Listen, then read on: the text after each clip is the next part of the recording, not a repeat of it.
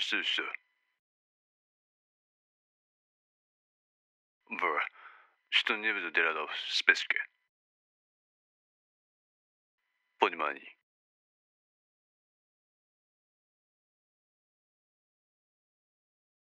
Я Аршев Юрий.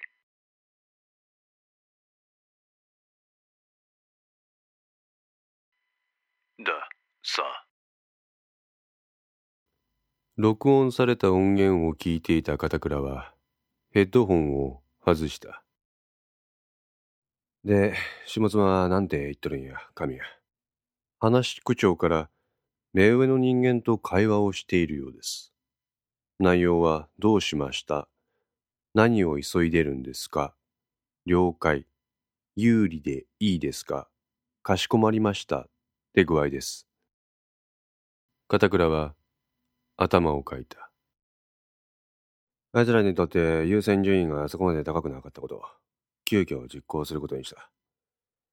その実行には下妻有利が当てられるってことは。有利といえばコミュです。ということは、このコミュで予定外の動きがあるということでしょうか。わからん。片倉は六畳間の畳の上に寝転がった。通話そのものが傍受できれば、変な詮索しなくていいんですけどね。じゃあね。俺ら何か特定の事件の捜査を行ってるわけじゃね水際捜査に通信傍受なんかこの国は認めてくれんがや。さっさとスパイ防止法みたいなの成立させてくれませんかね。窮屈で仕方ないですよ。スパイ防止法ね。片倉は天井からぶら下がる電灯を眺めた。あと一歩やったんや。え？神谷。おめさんがいくつの時か知らんけどな。昔な。その法律の成立に体張っとった人がおったんや。ええ、そういう動きが国会にあったのは知っています。俺はその運動の中心メンバーを知ってる。え、そうなんですか？ああ。その人は、根っからの保守思想の持ち主やった。あ、興味あります。聞かせてください。片倉は、いいだろうと言い、口を開いた。1968年、学生運動華やかなりし、この時代。その人は東京第一大学の学生だった。神谷、各種メディアに触れると、その時代の学生さんはみんなその手の運動にのめり込んどったって思うんかもしらんけど、それはごく一部のインテリ層による運動やったんや。んで、大半の人間はその運動には冷ややかな対応をしとったんや。じゃあ、なんでよくあのヘルメットかぶってゲバ棒を持った人らが警官隊と衝突する姿をテレビはいつも流すんですか?だから言ったやろ。あの時の強力な運動家は一部のインテリ層やって。そのインテリが何十年か経って、社会の主要ポストについて、あの頃の俺らはって感じで、昔を懐かしんどるだけや。武勇伝や武勇伝。あ、はあ。まあ、その運動を冷ややかな目で見とったのがその人。仮にその人を A さんとしようか。身を起こして片倉はタバコに火をつけた。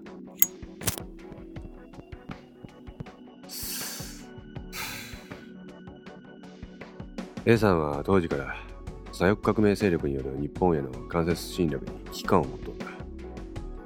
純粋な人間は振れ幅が大きい。A さんはそいつらと対極の右翼思想に傾倒した。極端ですね。しかし、その右翼勢力もある事件をきっかけに社会的に否定された。ほら、おめえも見たことあるやろ。ああ、あの、立てこもる感じですか。おい、A さんはその手段があまりに拙速で幼稚であると判断し、現実路線を歩むことにした。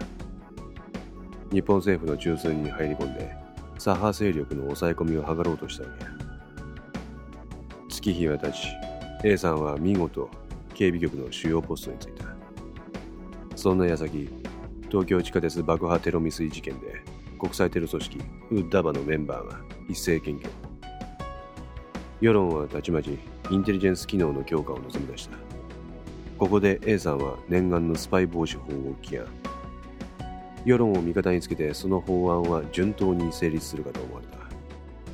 しかし、ここで予期せぬ出来事が起こる。何ですか？政治家や政治家。え？野党の左派勢力がこの法案に賛成しないのは当たり前。もやけど、敵はむしろ与党側にあった。どういうことでしょうか？表にならんがやで。ああ。表にならんもんを敵作って無理やり通して変な反発買いたくないっていうヘタレ根性や。法案を国会に提出すると、日本国内における左派勢力の声が大きくなる。んで、それに便乗する形で近隣諸国の反日運動がお盛んになる。結果、友好関係の既存。経済的にも悪い影響が出る。これが嫌やったんやって。そんな。まあ、あの時代は近隣諸国の経済力の台頭が目立っとった時代やしな。日本の景気回復はそれらの国によって立つところが多かった。あんまり外交上で波風を立てたくなかったんやって。大人ですね。さあな。大人がどうか俺はわからん。まあ、そんなこんなで A さんの企みは反対多数で否決。A さんは失意のうちに中央から去ることになったってわけや。なんか、皮肉なもんですね。そうやね。その A さんは今どこで何をしてるんですか？タバコの火を消した片倉は凝った肩をほぐすために首を回した。神谷、俺さっき言ったやろ。え？何のことですか？ほら、純粋な人間は振れ幅が大きいって。振れ幅？その人は今、レフトを守ってるよ。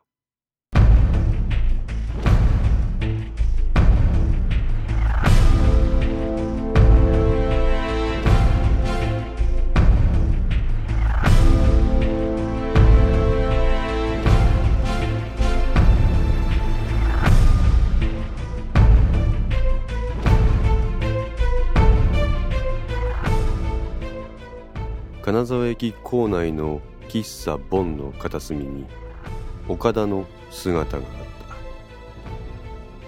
た。携帯の液晶画面を指でなぞり無心で何かのゲームをする彼の傍らには求人誌があった。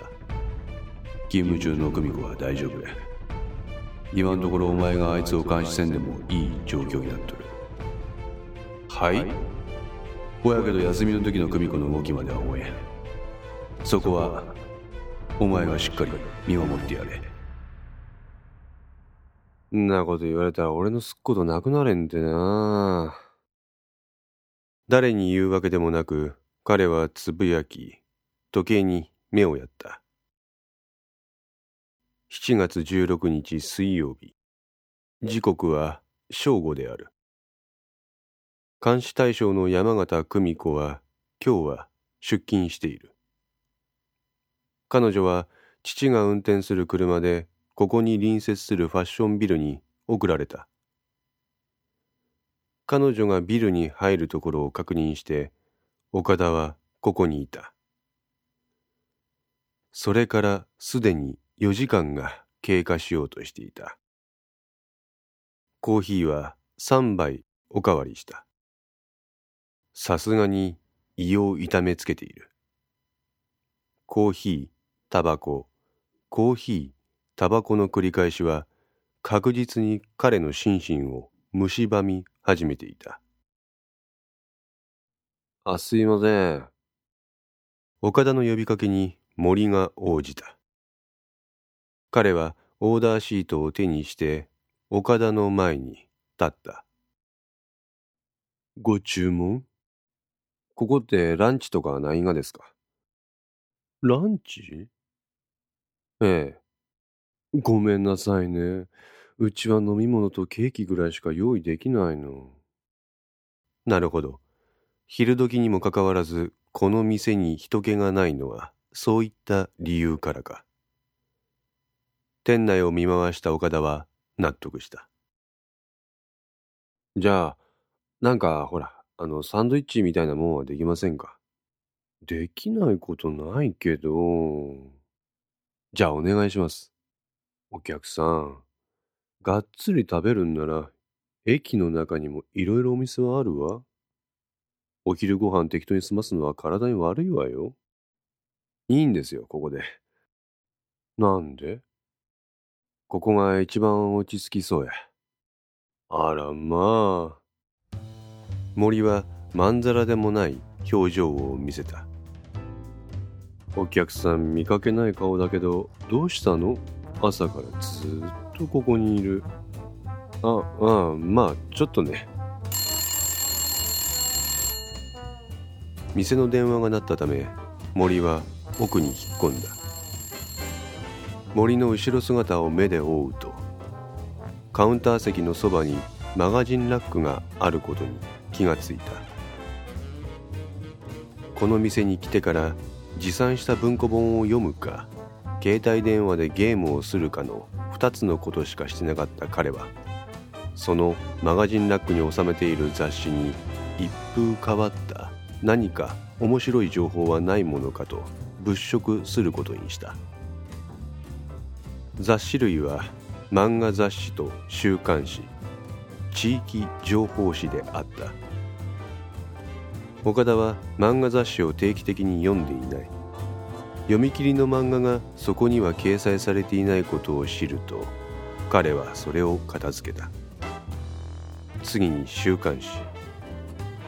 大物女性アイドルのスキャンダルらしき記事タイトルが目を引く。しかし岡田はその手の芸能関係には疎いためそれ以上手が伸びない。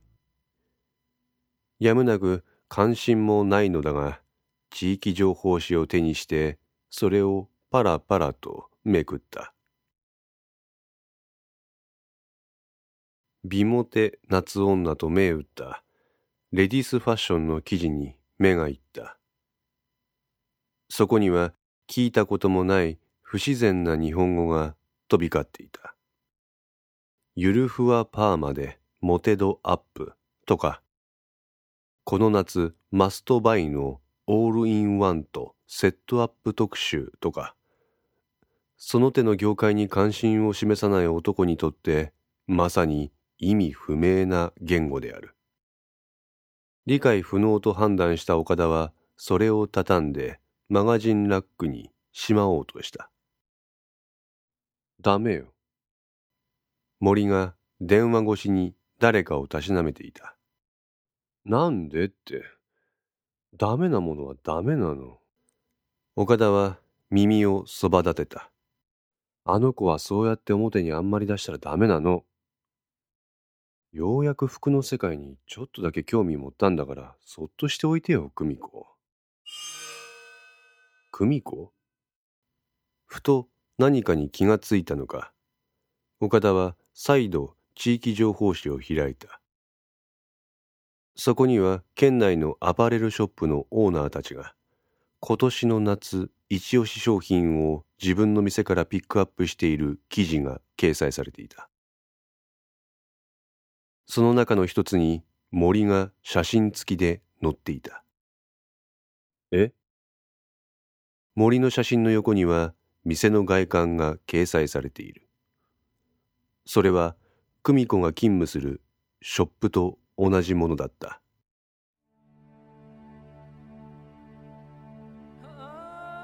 いい？私があなたにお願いしたいのはその子がまたそこに来たらあなたが直接接客してこの世界は別に怖くないよって感じで警戒心を解いてあげてってこと。よ警戒心を解く？売りつける感じは絶対ダメよ。こんな世界もあるって感じでいろいろ試させてあげて。極論したら売らなくてもいいわ。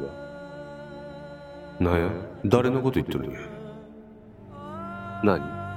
私？あら？変かしら？ごめんね。ちょっと入れ込んでるの。久美子には関係ないわ。森は意味ありげな笑いをこぼした。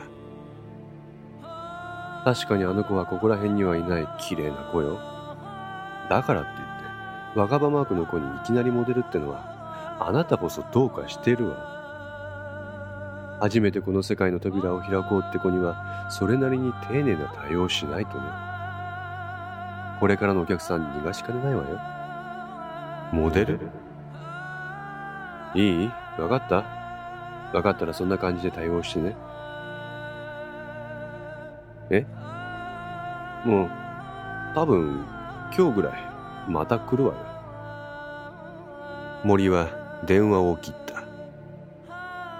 あの、モデルって何ですか？うん。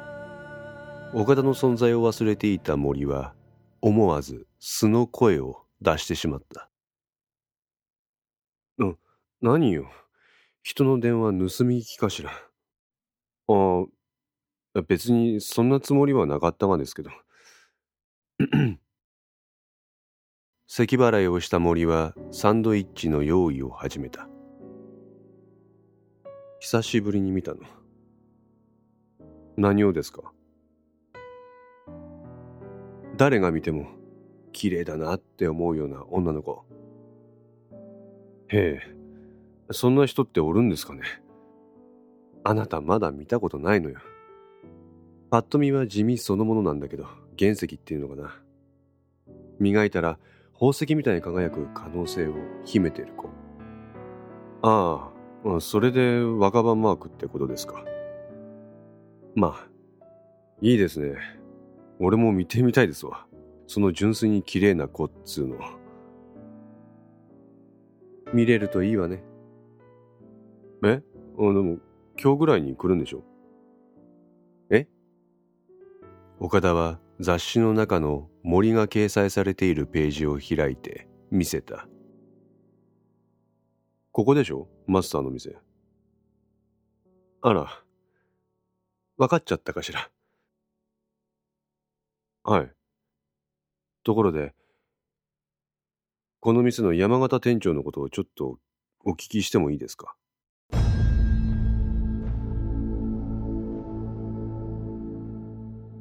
森の手が止まった。ひょっとして、あなた警察の人？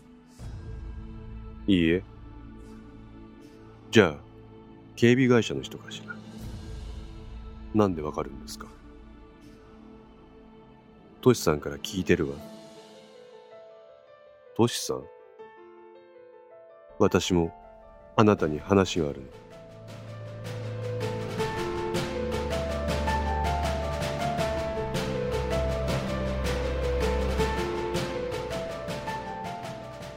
5の線2いかがでしたでしょうか？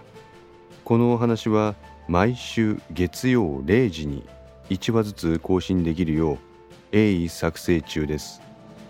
ご意見やご感想などがありましたらウェブサイトのコメント欄かお問い合わせお便りコーナーからお寄せください。皆様の声は私にとって非常に励みになりますのでぜひともよろしくお願いいたします。お寄せいただいた声には実質ですが何かしらの返信をさせていただきます。特にお問い合わせお便りのところからお寄せいただいた感想などはポッドキャストの中でも紹介させていただきます。また iTunes Music Store の中のレビューも頂戴できれば嬉しいです。それでは皆さんまた来週お会いしましょう。ごきげんよう。